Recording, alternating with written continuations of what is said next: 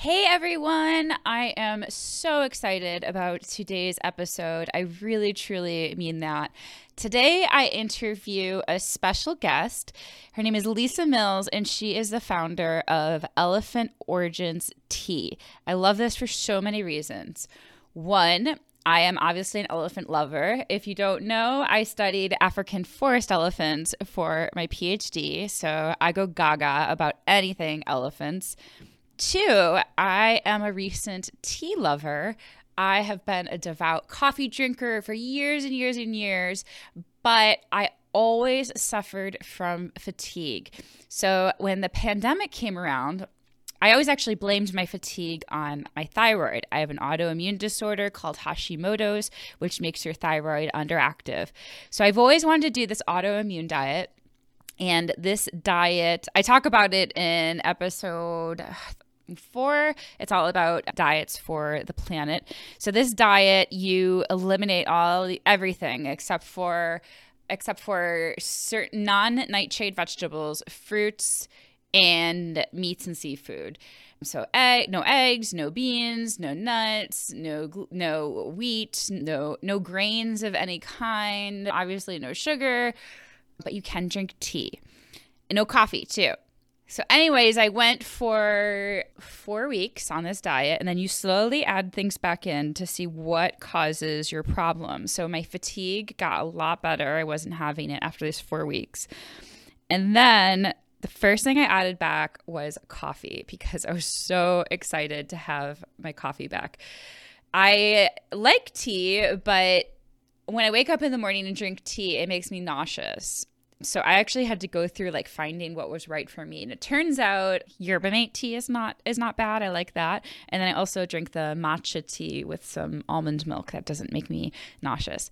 Anyway, long story short, when I added the coffee back in, I found out that coffee was my problem. I was devastated. I loved coffee so much. So I went for a while without drinking coffee, and then I found there there was this coffee that was supposed to be more friendly to people who have sensitivities because I guess there's mold in more conventional coffees. And this was like, it's called New York coffee and it's really special coffee. It's like really pure. Tried that. I still had the same problem. So coffee just doesn't agree with me. So I have had to switch to tea full on.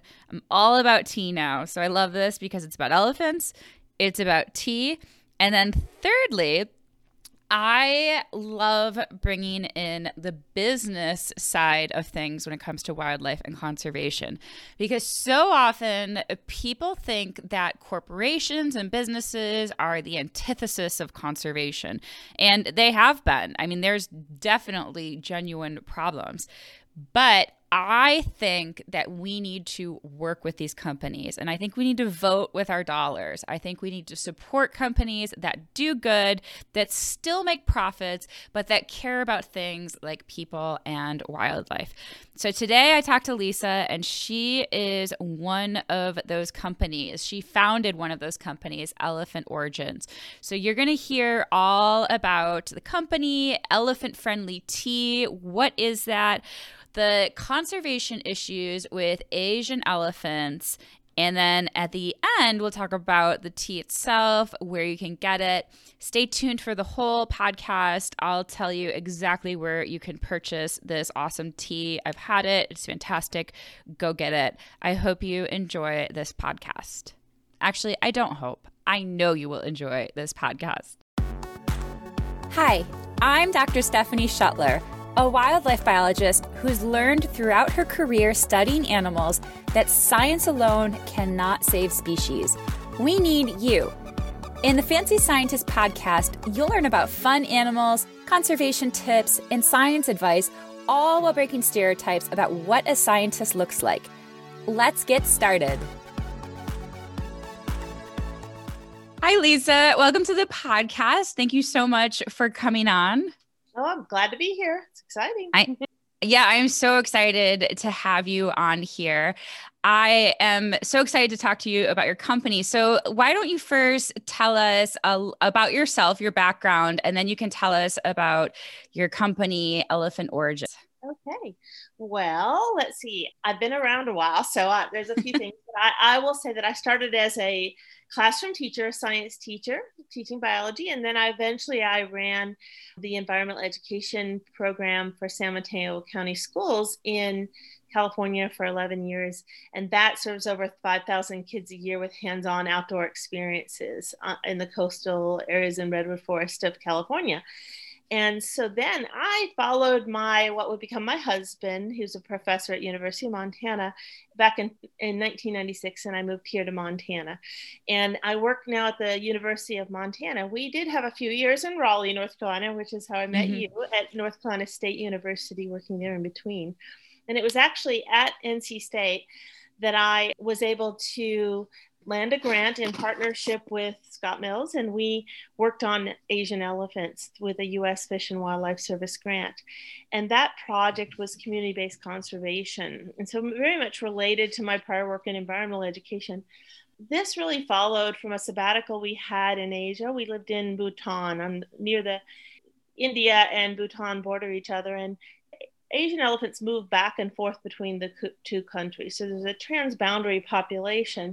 And I was very interested in this because originally folks that work for the government of Bhutan had asked me if I could do an educational project while my husband was having his sabbatical work. I needed something to do. My kids were in a village school, and I was really interested in starting a project that would be meaningful and have impact rather than just another you know stack of lesson plans that we give out mm-hmm. to people and do workshops. So I really felt that if we're going to make a difference in this kind of case with a with a species that is declining rapidly it's this is a globally endangered species the asian elephant elephas maximus. So i was really interested and with that support from the u.s fish and wildlife service we were able to fund a transboundary project that involved citizens on both sides of the border and, and groups of people that work for the government as well and what we did from that is basically a citizen science project. We had folks um, on the ground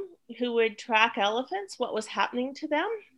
And whenever an elephant died or a person died from conflict with elephants, they took a GPS location. They took photos. They took, looked at the landscape. We did a lot of mapping, mm-hmm.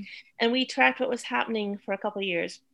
And what we found really led to my work today. It was very much. It might have been known by the local people what was happening. There was so much conflict and all. But to really put it visually on a map and see that wow these numbers of dead elephants like are incredible for such a small geographical area. If you extrapolate mm-hmm. that out to so many places where there's conflict between humans and elephants and and declining habitat you know habitat is getting is disappearing rapidly with development and it gets degraded when people take things out of the forest even if it's not done legally it's happening. So what i was interested in is like wow if this rapid decline is happening and these kind of numbers are happening of elephants dying then what is this going to look like? I mean from what we can see the numbers were so significant that Asian elephants in that part of the world could be gone in 20 years if the same wow. happening year after year. And that was really a big wake up call for me.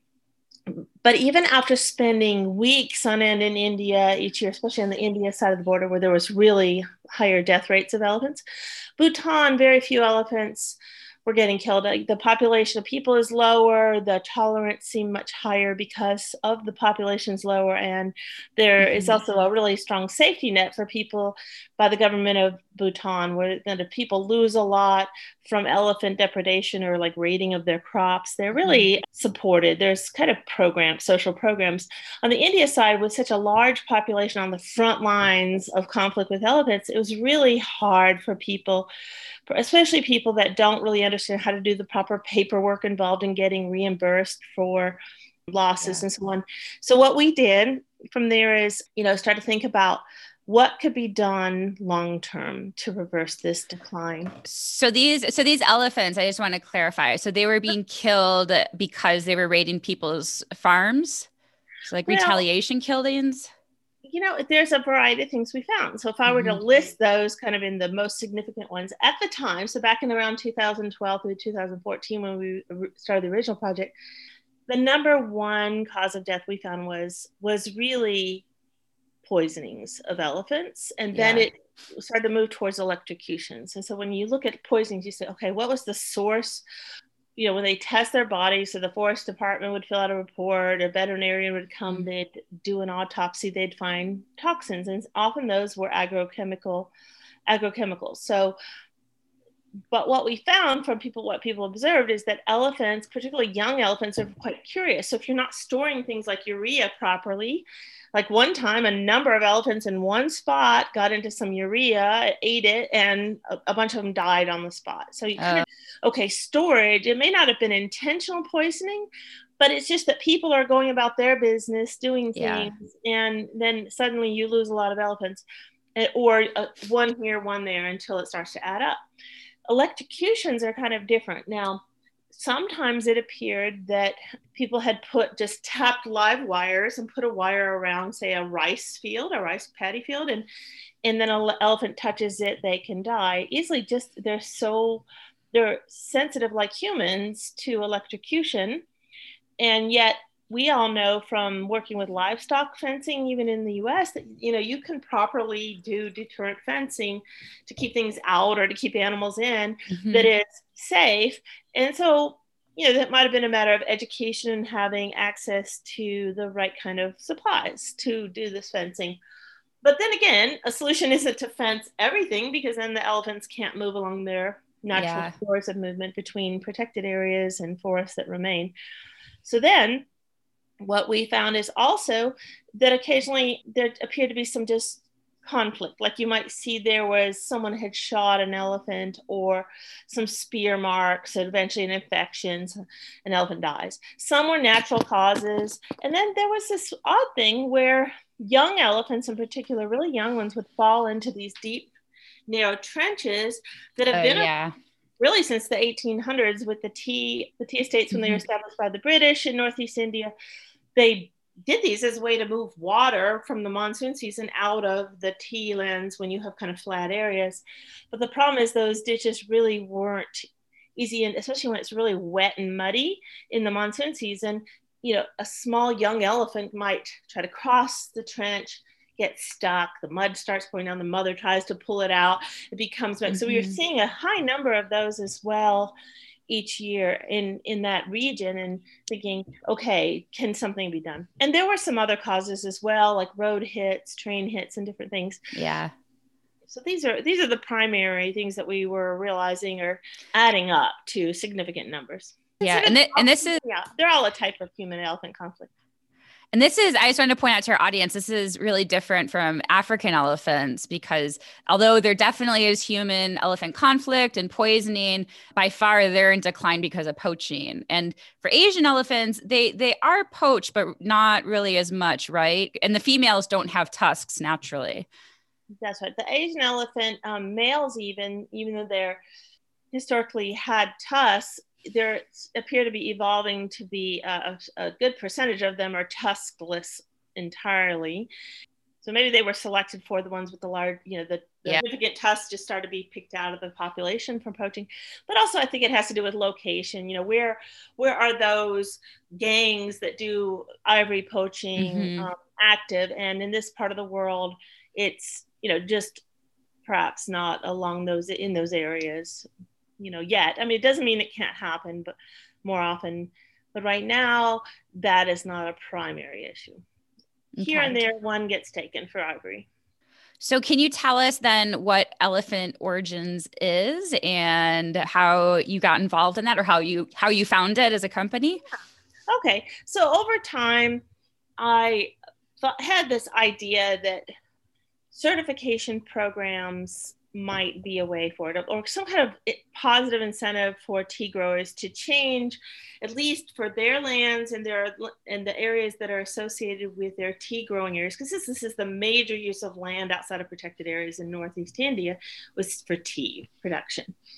And so with that basically it took talking to a lot of tea producers even large corporate ones and say what would it take to reduce some of these impacts and really make sure that was happening. They like the idea of a certification program because they said sometimes that can give you an edge in the marketplace. It won't always give you more money for your product, but it will sometimes put you into the marketplace where otherwise you couldn't grow. Like USDA organic might, for example, get you into certain markets that you wouldn't get otherwise. Mm-hmm. Well, a certification needed a name and so on. So I had run it. Well, I was ran across someone who worked for Elephant Family out of London, and this person was kind enough to to introduce me to the Wildlife Friendly Enterprise Network, and they do a lot of certification programs around the world that actually benefit wildlife that are win-win for communities and wildlife. But they were always on a smaller scale, like gorilla-friendly tourism in Africa is one one of the projects they had. More recently, they have sea turtle friendly resorts that get certified. They also have a lot of different products, foods, and soaps, and different things that get certified that benefit communities that protect their local wildlife across the world. So I proposed an elephant friendly tea program, and that we would actually help them de- develop criteria that would directly address our findings and those findings that are published and well known that were, you know, contributing to the decline of elephants in the tea growing regions of India.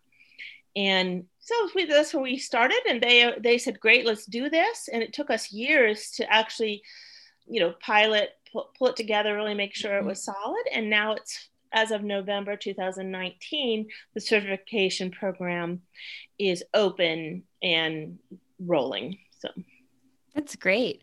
And so, can you explain to us why tea is not elephant friendly for Asian elephants? Like, what do they come in there and stomp all the gardens, or do they eat the leaves? What what happens when they, okay, so when they go into move move from fragments of forest that remain in northeast India, and they just move around. And this is one of the largest tea growing areas on the mm-hmm. planet, mm-hmm. so it's really a lot of tea, a lot of land.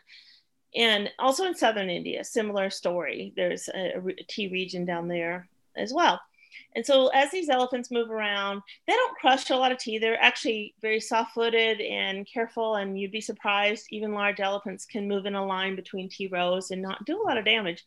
They also don't eat the tea leaves. They're they're really kind of you know to them not palatable. And it was a, you know mm-hmm. tea was originally a kind of native plant to the region, and so elephants had coexisted with the original Camellia sinensis plant, you know, forever, right? And coexisting, but not really eating it or destroying it in any way.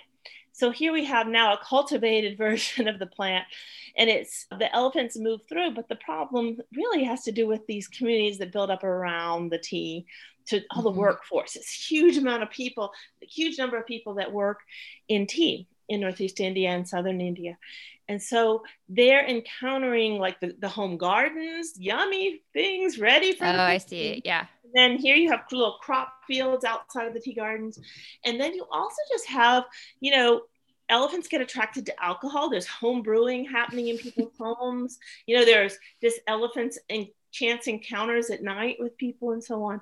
And then also just the fact that elephants can be a real bother. They can break things like I was visiting a tea, a large tea estate in Northeast India a couple years ago, and someone came running into the building where I was staying at a tea estate manager's home for a couple days to observe the local elephants. And someone came running in to say, "Oh, the elephants have broken some pipes, some water pipes. So the elephants are doing damage all the time, messing around, you know, and they're getting into things. And it's always like, oh, I got to go fix it, but they're a bit hard to work around because they can be quite dangerous. If there's a large male tusker that's protecting the herd, they can be quite aggressive, if, especially if they get in the state of musth, which is a natural state where they get ready to mm-hmm. breed. They get you know, a lot of testosterone. They get pretty worked up when people chase them or harass them in any way. And so, what we often recommend is, you know, learn the signs of musth, which is when there's an oozing coming up the temple of the elephants. Mm-hmm. There's also more aggressive behaviors and really avoid those elephants in particular.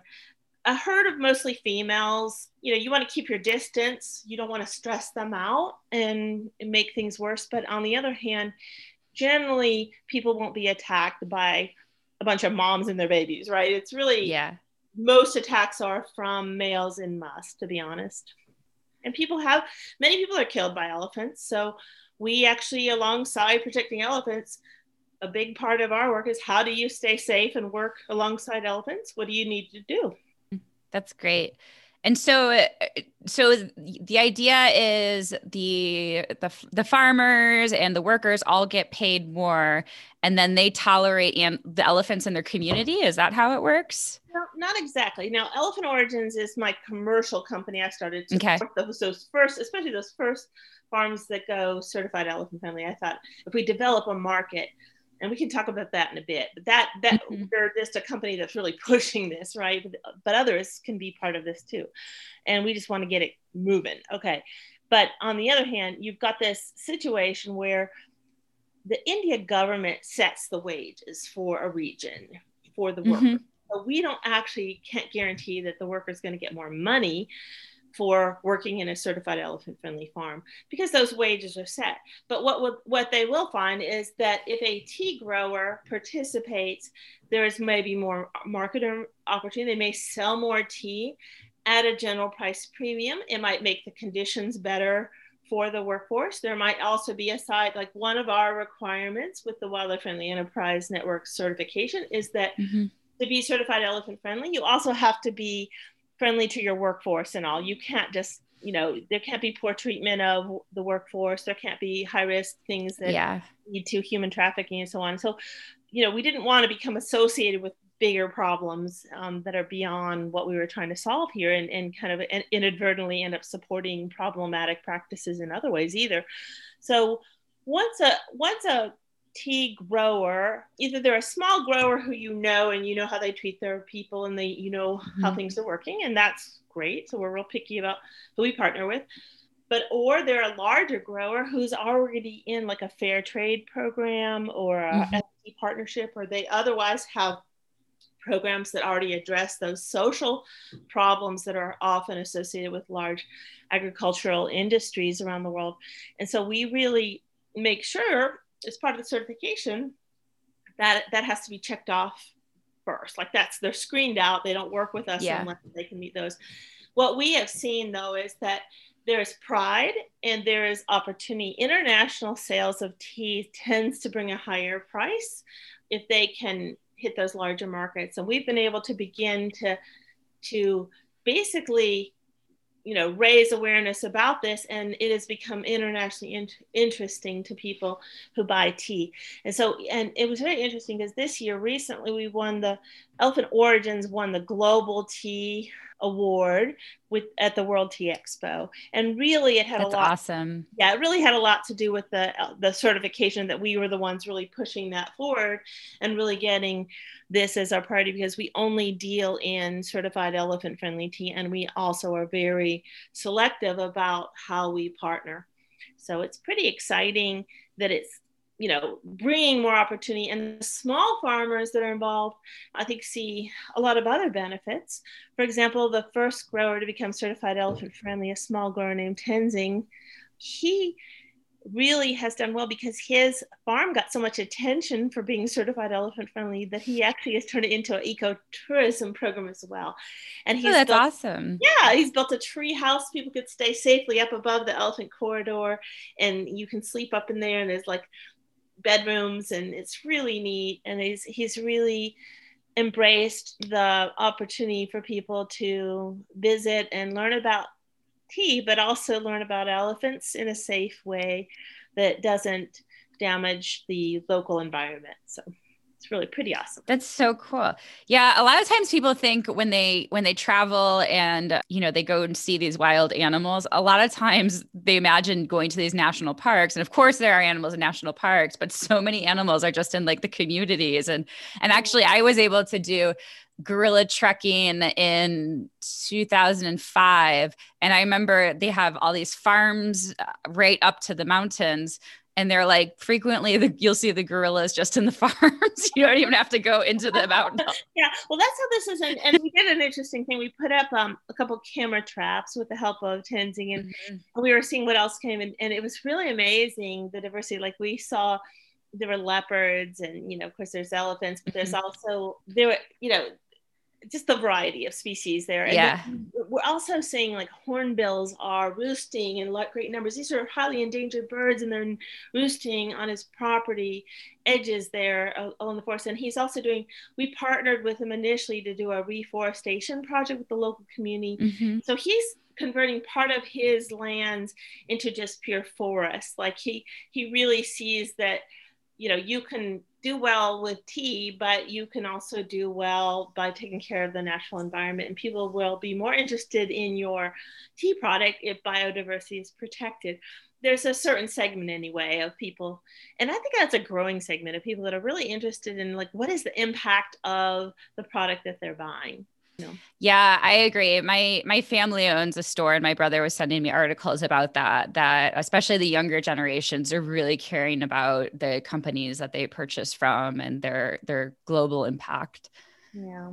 And, and I just love it that we we know the growers that we work with and they're pretty mm-hmm. darn awesome people. Like each of each of them is really doing so much good and they're leaders in the industry and maybe they didn't see themselves always that way before but i think this project has brought a lot of attention and i think others are now want in you know we're, we're getting we're seeing the wildlife friendly enterprise network our partners you know, along with the University of Montana, they're getting interest from mm-hmm. more tea growers in India and even other countries. Like, hey, can we do something like this in our country as well? That's great. And how do people do they apply for the program or do you approach the farmers? How does that work? Well, the, our partners at the Wildlife Friendly Enterprise Network, you know, I was really hands on at the beginning, but really they're the certifying body. Okay. University of Montana does the scientific part. We kind of work on making sure the certification standards stay up with the current findings, the scientific part of that as we study elephants, but and pull together results of other the studies of others. And so what what's happening is the wildlife friendly enterprise network has a very um, nice process now where you have an initial application if you're a tea grower that live that's working in a, a known elephant movement area you know what are the things that you need to answer initially to just make sure you're kind of say, okay, is it even possible that you would qualify for the program? So that screening, the initial screening happens. Then the next step is a full, you're invited for a full application. And then you have a lot of questions to answer. You have to map your site. You have to, you know, produce evidence of, you know, elephant movements and impacts in your area. You have to kind of basically provide information on how does the community associated with your tea estate or farm impact the local forests and you know habitat areas because those impacts or even things like plastics that might flow in a river downstream to wow. your tea producing area you know so what are you what are you doing with your waste all of that your your chemicals but we're finding there's a lot of interest in organic from organic growers to kind of eliminate that issue altogether. And then after that, there's an on-site audit in India that happens. So it's very thorough. It's by a, another party that's based in India, comes along and goes through a very objective audit process. And then there's a committee that the Wildlife Friendly Enterprise has, and they put they have board members on that and their staff, and that they do as they go and they review the results and the evidence. There's photographic evidence and mapping and so on. And they basically also get some reference checks going in india. And then they're given kind of a preliminary certification if they meet all the standards if they so each time there's been suggestions for some things that needed to be changed or improved before the final before this is all finalized. Mm-hmm. And so what we've seen is like ditches have been filled that were too deep and narrow. We've mm-hmm. seen open tanks that were empty that you know maybe a small elephant could have gotten trapped in so those were filled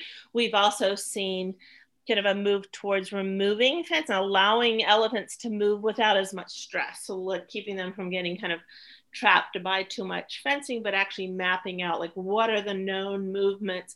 Let's protect those and let's keep people away mm-hmm. from them. And then also we've seen people kind of they have to have a human elephant conflict management plan for their community of workers.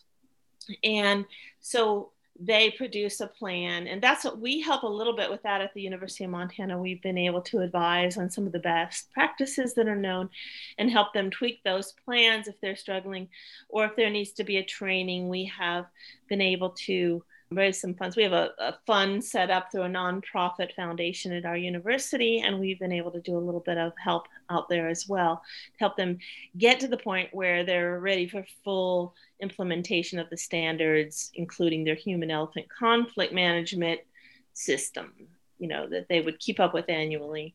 Cool. And you mentioned that you're so so University of Montana and Elephant Origins does scientific research as well. Elephant Origins really is the commercial. Okay. It's but there's still but there's still scientific research as part of the whole.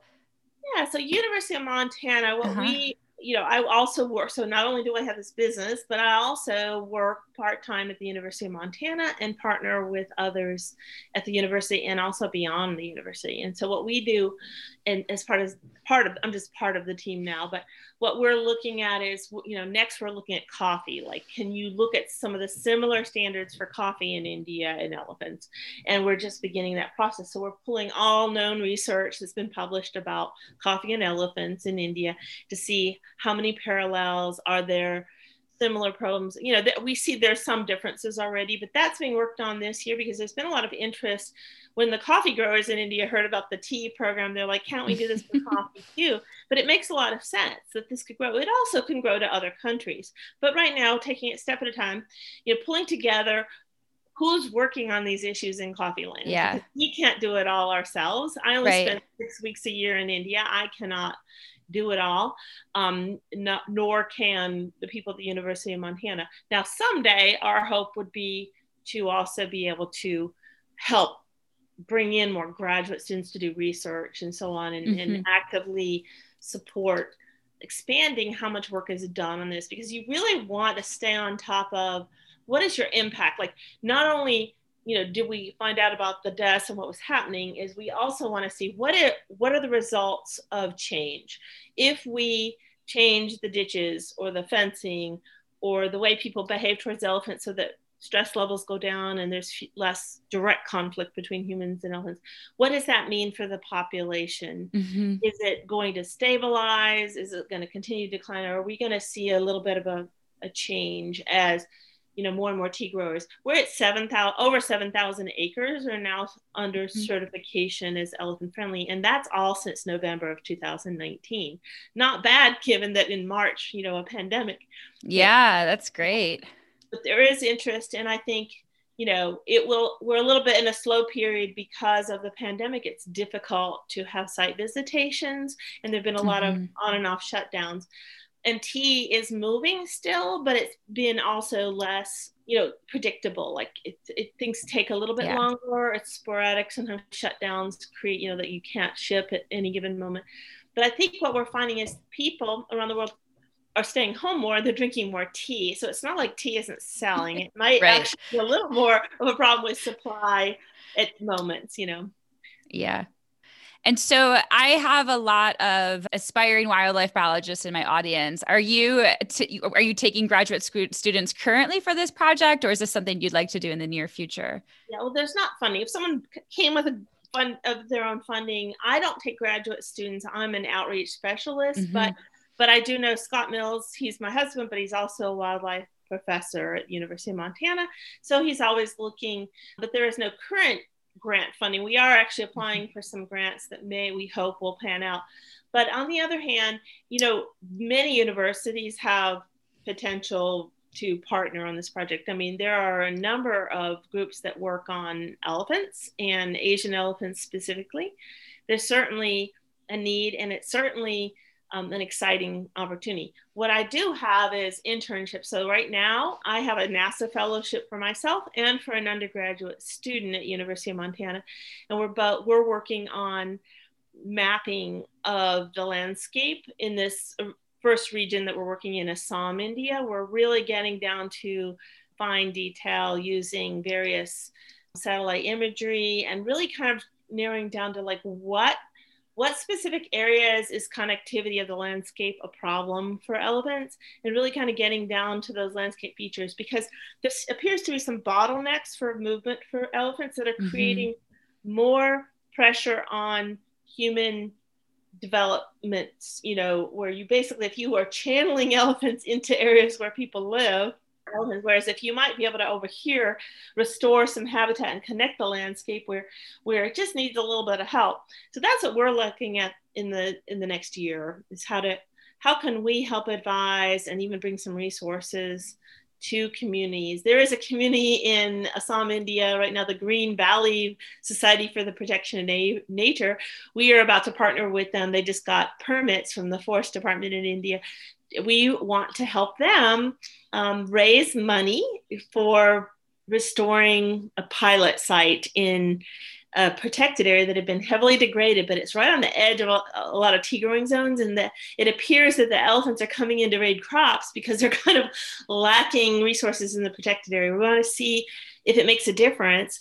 And because each tree is not very expensive to have someone grow and plant and protect for a few years until it's well established. It's one of like you get a lot of bang for your buck, and a lot of even school kids here in the US have helped us raise hundreds of dollars to sponsor trees. But we'll keep going. We have a fun setup. We'll just keep going and you know help these communities plant their own forests for elephants and have some pride in that. But we we know it takes initial resources that they may not have right away but in time i think they can perpetuate these products in, in these projects themselves long term.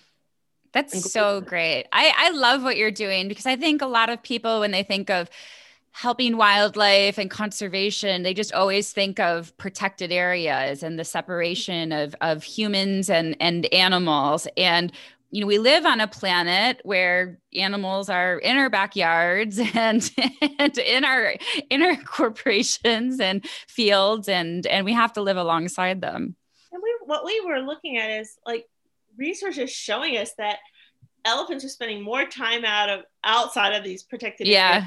inside them. So the truth is we can't ignore private lands as part of the conservation picture. But we also know that an elephant in a degraded protected area the reason it's degraded is people are going letting their cows roam in there spreading mm. weeds that are invasive yeah. and taking over the forest floor forests aren't regenerating as naturally as they could have so we're this is really an uphill battle but weed removal of some really tough invasives is going to be key to success also to get people to keep their cows out of the forest. And then the 3rd mm-hmm. part, as I see it, is firewood removal that's not an endless thing. You can't you can't just keep taking and taking without planting and restoring. Right.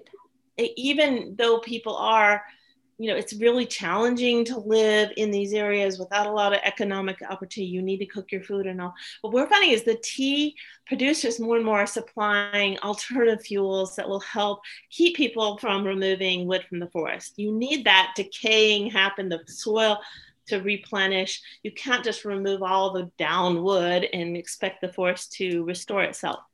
So there are a right. lot of a lot of pieces happening at, at the same time that I, are very hopeful, in my view. Definitely. Okay, so we've talked this whole time about elephants and the the plantations. Can you tell us about the tea? Like, what does it taste like? What products do you have? Yeah, well, I'll tell you. Okay, I have a bag here. So Yay. let me just. So we just started with kind of a simple first product because we were pretty new company, and so we kind of thought, well, we're not gonna we're gonna see what people like. So we're gonna start with black Assam tea, and this is kind of your best known black tea. You know, typical good and bold. It's but this particular one in this bag, you see the little certified elephant friend Mm-hmm. Okay, so that logo, whenever you see that logo, you'll know that it's certified elephant friendly, it's guaranteed. This one's organic, even though it doesn't say so, because it's from a small farm. We do independent testing in a lab just to make sure mm-hmm. that none of these chemicals exist. They don't. But this is just helping a small farmer, Tenzing, the first one, and his tea is super smooth and good. And then and then we're expanding. We're about to add a green tea from another grower that's coming board. It's organic, and we're going to you know, be able to keep adding more products. But let me show you one we created. This is a new, fairly new one. It's a chai. And so this is a chai mm. blend. And one of the ideas I have with this that we're just about to launch is a chai kit that where you blend your own spices with tea. So we basically take the black Assam tea and we're gonna have a little spice kit where you can pick out the different spices and blend your own type and kind of play with the different ingredients. But what's interesting about these spices, and I really want to build this and help communities, is the kind of spices that go into chais typically also we found deter elephants. Hmm. They're not really inviting elephants in to eat them, such as chili peppers and cinnamon and cardamom and ginger and black pepper, things that go in chai spice elephants aren't that interested in it. It's a little bit, they're sensitive, you know, and if it uh-huh. has certain chemicals like capsicum, like in chili peppers, elephants, ugh, they don't want it typically. Okay. Now, sometimes elephants get curious and will destroy. But what we were thinking is how neat if we could grow additional opportunities for communities to sell things, yeah. help them kind of get off some of the conflict crops, or at least have an alternative. So if they lose a lot of their rice to elephants one year, maybe they'll have a backup to help them economically. Because not everyone gets to be a tea picker or a tea plantation worker. There's a lot of lack of opportunity economically, and you know, so we're trying to look at that. So this kit we're about to launch this season right now. Actually, it's starting to go out as of this weekend is um, a chai a chai kit for the holidays and through through Valentine's Day. These kits will include two handmade chai clay cups from India. They're actually made in India, and the little spice kit in the black tea. And so they and then some recipes, and then you can also create your own original recipe and share it. We'll share anyone's recipes if they find that because different parts of India we find you know different types of chai as favorite uh-huh. what you prefer. So what That's we're awesome. going to do also is continue to grow our wholesale bulk tea sales because where you really get the volume is selling lots of tea to other companies that could put it under their own label or yeah. in their own specialty loose tea shop, you know. And what we are finding is we've had a lot of interest in that program. And but people want to see more variety. They want to see more types of green tea and white tea and oolong teas and black tea, and all that's available now in certified elephant friendly farms.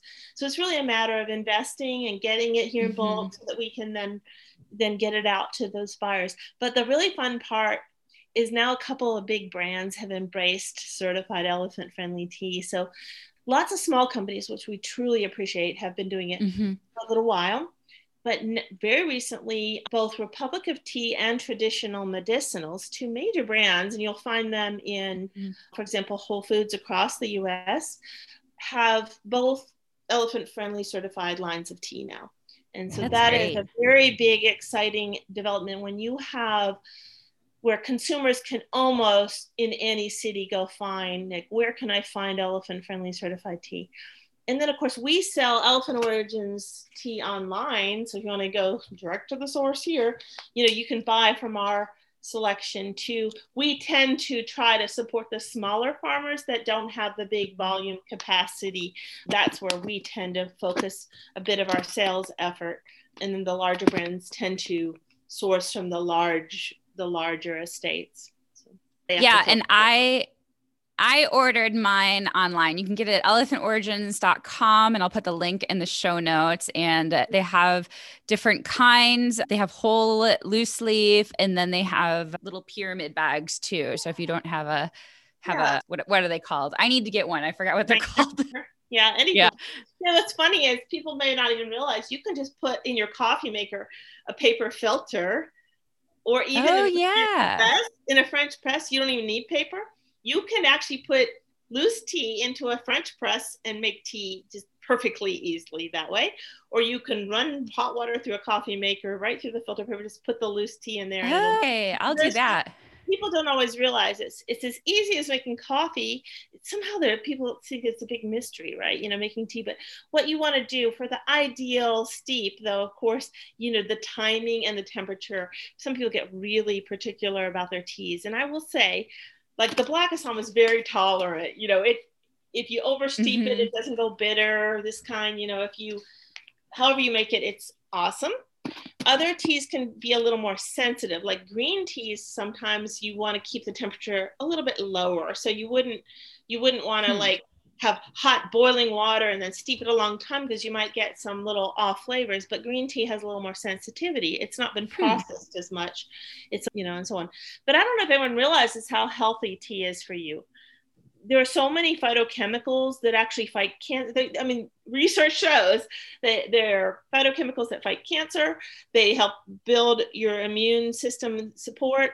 They're you know it's basically tea is a superfood if you if you don't realize it. And so it's something mm-hmm. to consider. And a lot of people are starting to cook with tea or make cocktails with tea. It's getting it's getting more and more popular. It's kind of doing what coffee did at one time. It's called like the third wave. Well that's what tea yeah. is starting to do now in the us and i suggest that people try try a lot of kinds. Like I've just discovered oolongs, and I'm like, my gosh, how did I not know about oolong teas? But they're kind of in between green and black, but they have a character, and they can be very varied. But I have found some that are just so fabulous. So we're going to offer oolong soon through Elephant Origins, and then we have some flavor blends. We do we try different things mm-hmm. seasonally. You know, have some fun. Like right now, we have one called Lemonlicious. It's like a lemon black tea, and then we have the chai. Uh, you know pre-made chai or you can make your own. Mm-hmm. We also have a chocolate mint, and we have four bags left of this rose tea that's really good. It's we're almost sold out, but that one was very popular at the market. Oh wow! We're going to bring on some more over time as well. Yeah, I am definitely on a tea journey because I can no longer drink coffee. So I feel like it's kind of like wine. I'm I I went gluten free a couple of years ago, so I'm like learning about wine. Whereas my husband was like a big beer drinker, so I knew about beer. And I mm-hmm. used to like be a really heavy coffee drinker, and now I'm off coffee and I'm into tea. So I'm experimenting with all the different kinds and flavors and everything you know, it's funny. I've really gotten picky about tea. Now, I was not when I got into this. I was not, but now it's interesting how your palate develops. And now, you know, I can try a lot of teas, but I'm like, I need my Elephant Origins black and I, you know, green from this particular. Yeah, but I, I enjoy it because my my palate is gonna be different than your palate or someone else's. So everyone kind of, you know, this is why we we give out pace because we give out samples. So if anyone wants some samples, you can write me. You can contact me through the website. But you know, you think about it. If you find your tea, that's the one you want in your cabinet all the time. Right? Yeah. The one that's you're fond of. It's kind of like coffee that way. I'm picky about that too. I have my, my coffee. well, thank you so much. Before we go, do you have anything else you want to leave the audience with? Any final words? Yeah, I think I'd just like to say that if you if you feel passionate about wildlife and you really want to make a difference, just know, you know, there are a lot of paths to go, but really, for the biggest impact, I have begun to realize that to, to make change happen on the ground is these little things. You know one cup of tea mm-hmm. sold at a time. It's who is on the front lines of conservation? Can we support them? Maybe it's sponsoring a tree one tree that gets planted for a dollar you know but those mm-hmm. little acts have ripple effects and that's what i'm finding is if you invest in the people on the ground it will pay off again and again they keep on reinvesting and it grows but it's giving them the ability to do so and that's been the hardest part of this journey so thank you i mean i appreciate anyone who's willing to do any piece of this to help out and I wish you all the best. And please feel free to write me or contact me if you want to learn more about Asian elephants. We're going to try to, you know, produce more out there education and you know give updates as we go. So gonna, we have a newsletter. You can go to our website elephantorigins.com sign up for a newsletter by just entering your email address. And we're going to start we're starting a newsletter in 2021 to kind of update people on what's happening on the ground now that we've gotten past the initial startup phase. There's some really cool things you might want to hear about and how elephants are benefiting. That's awesome. I love that well, thank you so much. And I hope you have a happy holiday and, of course, the rest of your day. All righty. Thank you so much for having me. Appreciate it. Take care.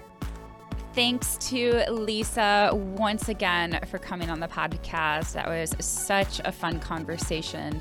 Again, you can purchase the tea at elephantorigins.com. It's fantastic tea. The holidays are here. It makes a great gift, a great stocking stuffer, and you can feel good about buying from this company. They have a Facebook page, which is Elephant Origins, obviously. Sorry. And they have an Instagram, which is at Elephant Origins and Twitter handle, which is, I believe, at Elephant Origins too. Let me double check that. Yeah, at Elephant Origins. So make sure you support them and all their social media. Lisa is a super approachable person. So, like you, she said, if you have any questions, you can contact her directly or probably through the social media. Also, when she talks about Scott Mills in this podcast, Scott Mills is a big deal. He is a big deal in wildlife biology. He's a really accomplished, revered professor. He's done a lot of really great work on the coat color change of snowshoe hares in relation to climate change. So, if you're interested in becoming a wildlife biologist, he is a great person. He would be he would be a fantastic advisor. His lab just does really cool work. You should look into him. Thanks so much for listening, guys. I hope you have a fantastic day today and be kind to each other, be kind to wildlife and buy elephant friendly tea.